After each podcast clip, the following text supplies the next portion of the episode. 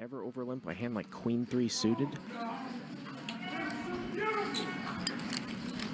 He called you. And Garrett's gonna call. Good call. Whoa. Oh. Just kidding. Oh.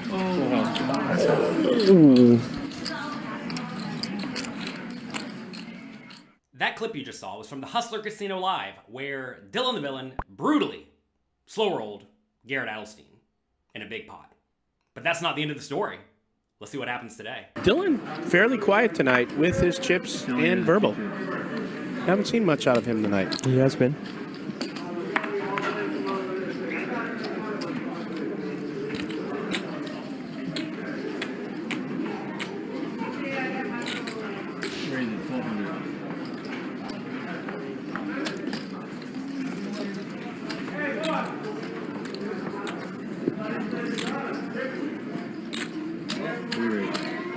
Well, here we go, round two. Yep.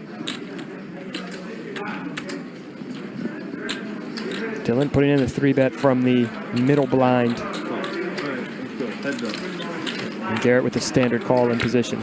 In this episode of Weekly Poker Hand, we see a pretty standard open with a 10 9 of clubs, and then Dylan opts to 3 bet. Big to $6,500. It's a big amount. You may say, why is he 3 betting so gigantic? Well, it's because the players are playing incredibly deep stacked and he is out of position. You're going to find that as stacks get deeper and deeper, and you decide that you're going to be 3 betting from out of position, you usually want to use a pretty large size to disincentivize your opponent from calling. So I like this 3 bet size, and um, once you do get 3 bet with a hand like 10 9 of clubs, you can't really fold it in Garrett's shoes. You have to see the flop and hope to flop very well. You could perhaps put in a four bet every once in a while. I don't think that's something you should do very often at all. But if you do get the vibe that the three better is three betting with perhaps their entire range or just way too often and you think they're too wide, you may actually have a lot of fold equity. If- you can pick up that 6,500 three bet pre-flop with no contest, that's obviously fantastic. But the default is definitely to call. Let's go to the flop.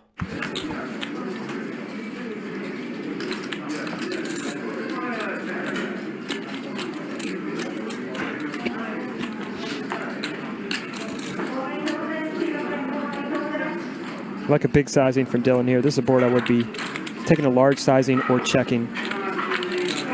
4500. Well, he goes with more of a range sizing here, and Garrett has a pretty standard call in position.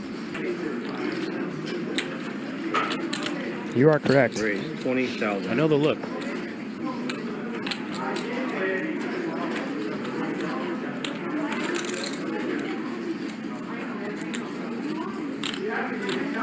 And this is for value, right? Yes. He's going to call it. He's going to call. He's going to float with just ace high. On the 9622 diamond flop, the commentator said that this is a spot where Dylan should probably be checking a decent amount of the time or betting big, but it really does depend a lot on what Dylan's pre-flop three betting range looks like. If his three betting range is mostly s- strong overpairs and good suited connected hands and suited ace X, I actually don't mind betting with his entire range. But as his range just contains more uh, offsuit big cards that do not connect well with this board at all, then he should probably start checking and betting a little bit more polarized. So he does go for a smallish bet, as the commentators say, probably is with most of his range. And then Garrett's an interesting spot because if he was facing a bigger bet, which is presumably going to be more polarized, he is going to want to call with the vast majority of his range. But whenever your opponent bets small, you do need to have a raising range that often includes some of your best made hands and good made hands that are just kind of vulnerable to being outdrawn, like top pair. In the spot, I'm pretty sure he should probably raise with his best top pairs. I think the 10 9 may be a little bit wide, but again, it depends exactly on what Dylan the Villain's range looks like. And certainly, you know, if your opponent's gonna be continuation betting with their entire range in the spot, you don't mind raising top pair because if you make your opponent fold out like queen jack, it's okay. So once Garrett raises. Dylan's in a in a rough spot because he's getting pretty good pot odds at this point, right? He has to put in something like 15,000 chips to try to win a 68,000 chip pot. With a backdoor flush draw and backdoor straight draw and an overcard. And I think he just has to stick around. This is something that a lot of people do not do. They fold too often. But in this scenario, especially if Garrett is going to be raising with more than just the nuts, as I presume he is. I mean, notice here he's raising top pair weak kicker. Um, and he could also be raising with stuff like gut shot straight draws or backdoor flush draws themselves. You can't go around folding the A side backdoor flush draw, although you are going to find yourself in a lot of pretty tough spots on the turn when you fail to improve. And even when you do improve, sometimes when you're running into Garrett's strong hands, then that's not particularly great for you. But I like the call. We'll see what happens on the turn. With a backdoor straight draw and a backdoor flush draw, and Garrett getting insanely thin value. And look at this turn. Wow. This is an action turn. Check. Dylan picking up the nut flush draw. Garrett improves to top two. Garrett putting a thin value raise on this flop.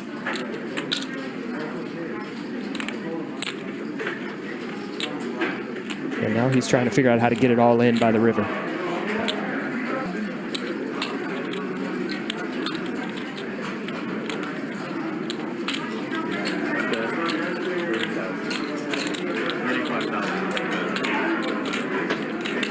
$35,000 bet from Garrett.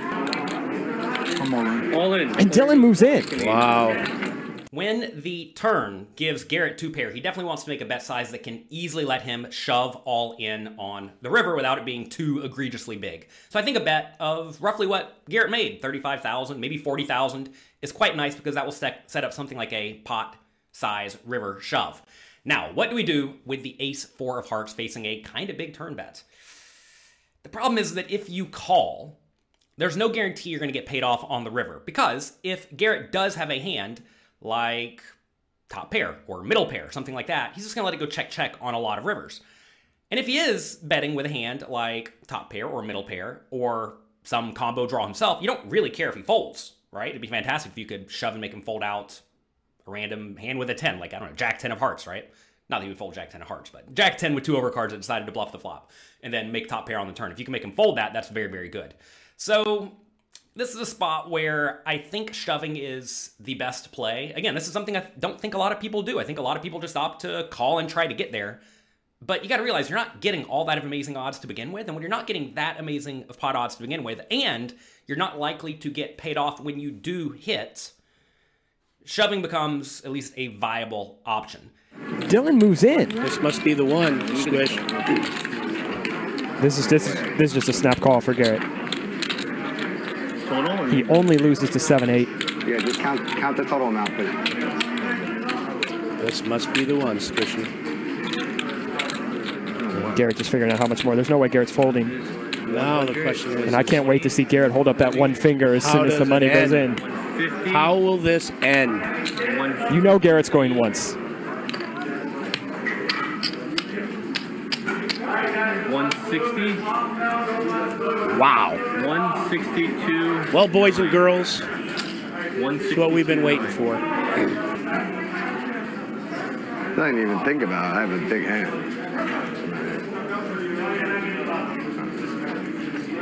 Can't even consider doing anything else. You're a monster.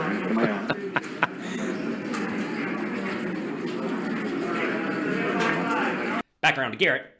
You just got to call. Yeah, you lose the sets. Yeah, you lose the two pairs. It is kind of interesting that Dylan shoved pretty immediately, which I would not think he's going to do with too many super nut hands. That said, I, I don't know how Dylan plays, but most people, when they have a nut hand, they think a little bit longer just to try to make it look like it's a kind of a tough spot. But whenever he does kind of like snap, put it in there, it almost feels like he's trying to get some fold equity. I'm not, I'm not exactly sure if that's what Dylan in particular is doing, but if your opponents who are, you know, good, strong poker players shove kind of quickly, I think you're going to find that more often than not that's a little bit bluff heavy. I do know that some people in Garrett's shoes would um chicken out. Remember, they're playing 500 big blinds deep. Ask yourself, how often do you get stacked in 500 big blind pots? It's not all that often, right? And in this spot, you may find that in small stakes games against weak, tight, straightforward players, they may show you literally a set or a straight every time. If that's your opponents, I mean, I guess you can find a fold, but that's certainly not what you can do whenever you have a strong, aggressive, battling opponent. Garrett does make the call. Let's see how it runs out. That is not music One. to Dylan's ears. One time. Let's one time. Reverse. Oh my God. I have nothing. A TKO in the second round. Garrett waiting for him to show, even though he said, I have nothing. and he wait. I oh, love it. he waited. I have nothing, and he still looked like, show me. Refused to show. Second round TKO goes to Adelstein. One time only, Garrett wins and collects his sweet and savory and delicious revenge. Do you have any revenge stories that you particularly enjoy from the poker table? I'm trying to think. I don't really get in there and battle all that hard, and when I do, it's certainly not um personal in the least bit. But I've seen plenty of players take immense pleasure in stacking a particular player at the table. So, tell me your favorite revenge story in the comments below. Go ahead. Write it down there. If you enjoyed this video, do me a favor, click the like and subscribe buttons. That's me for today. Good luck in your games, and I'll talk to you next time.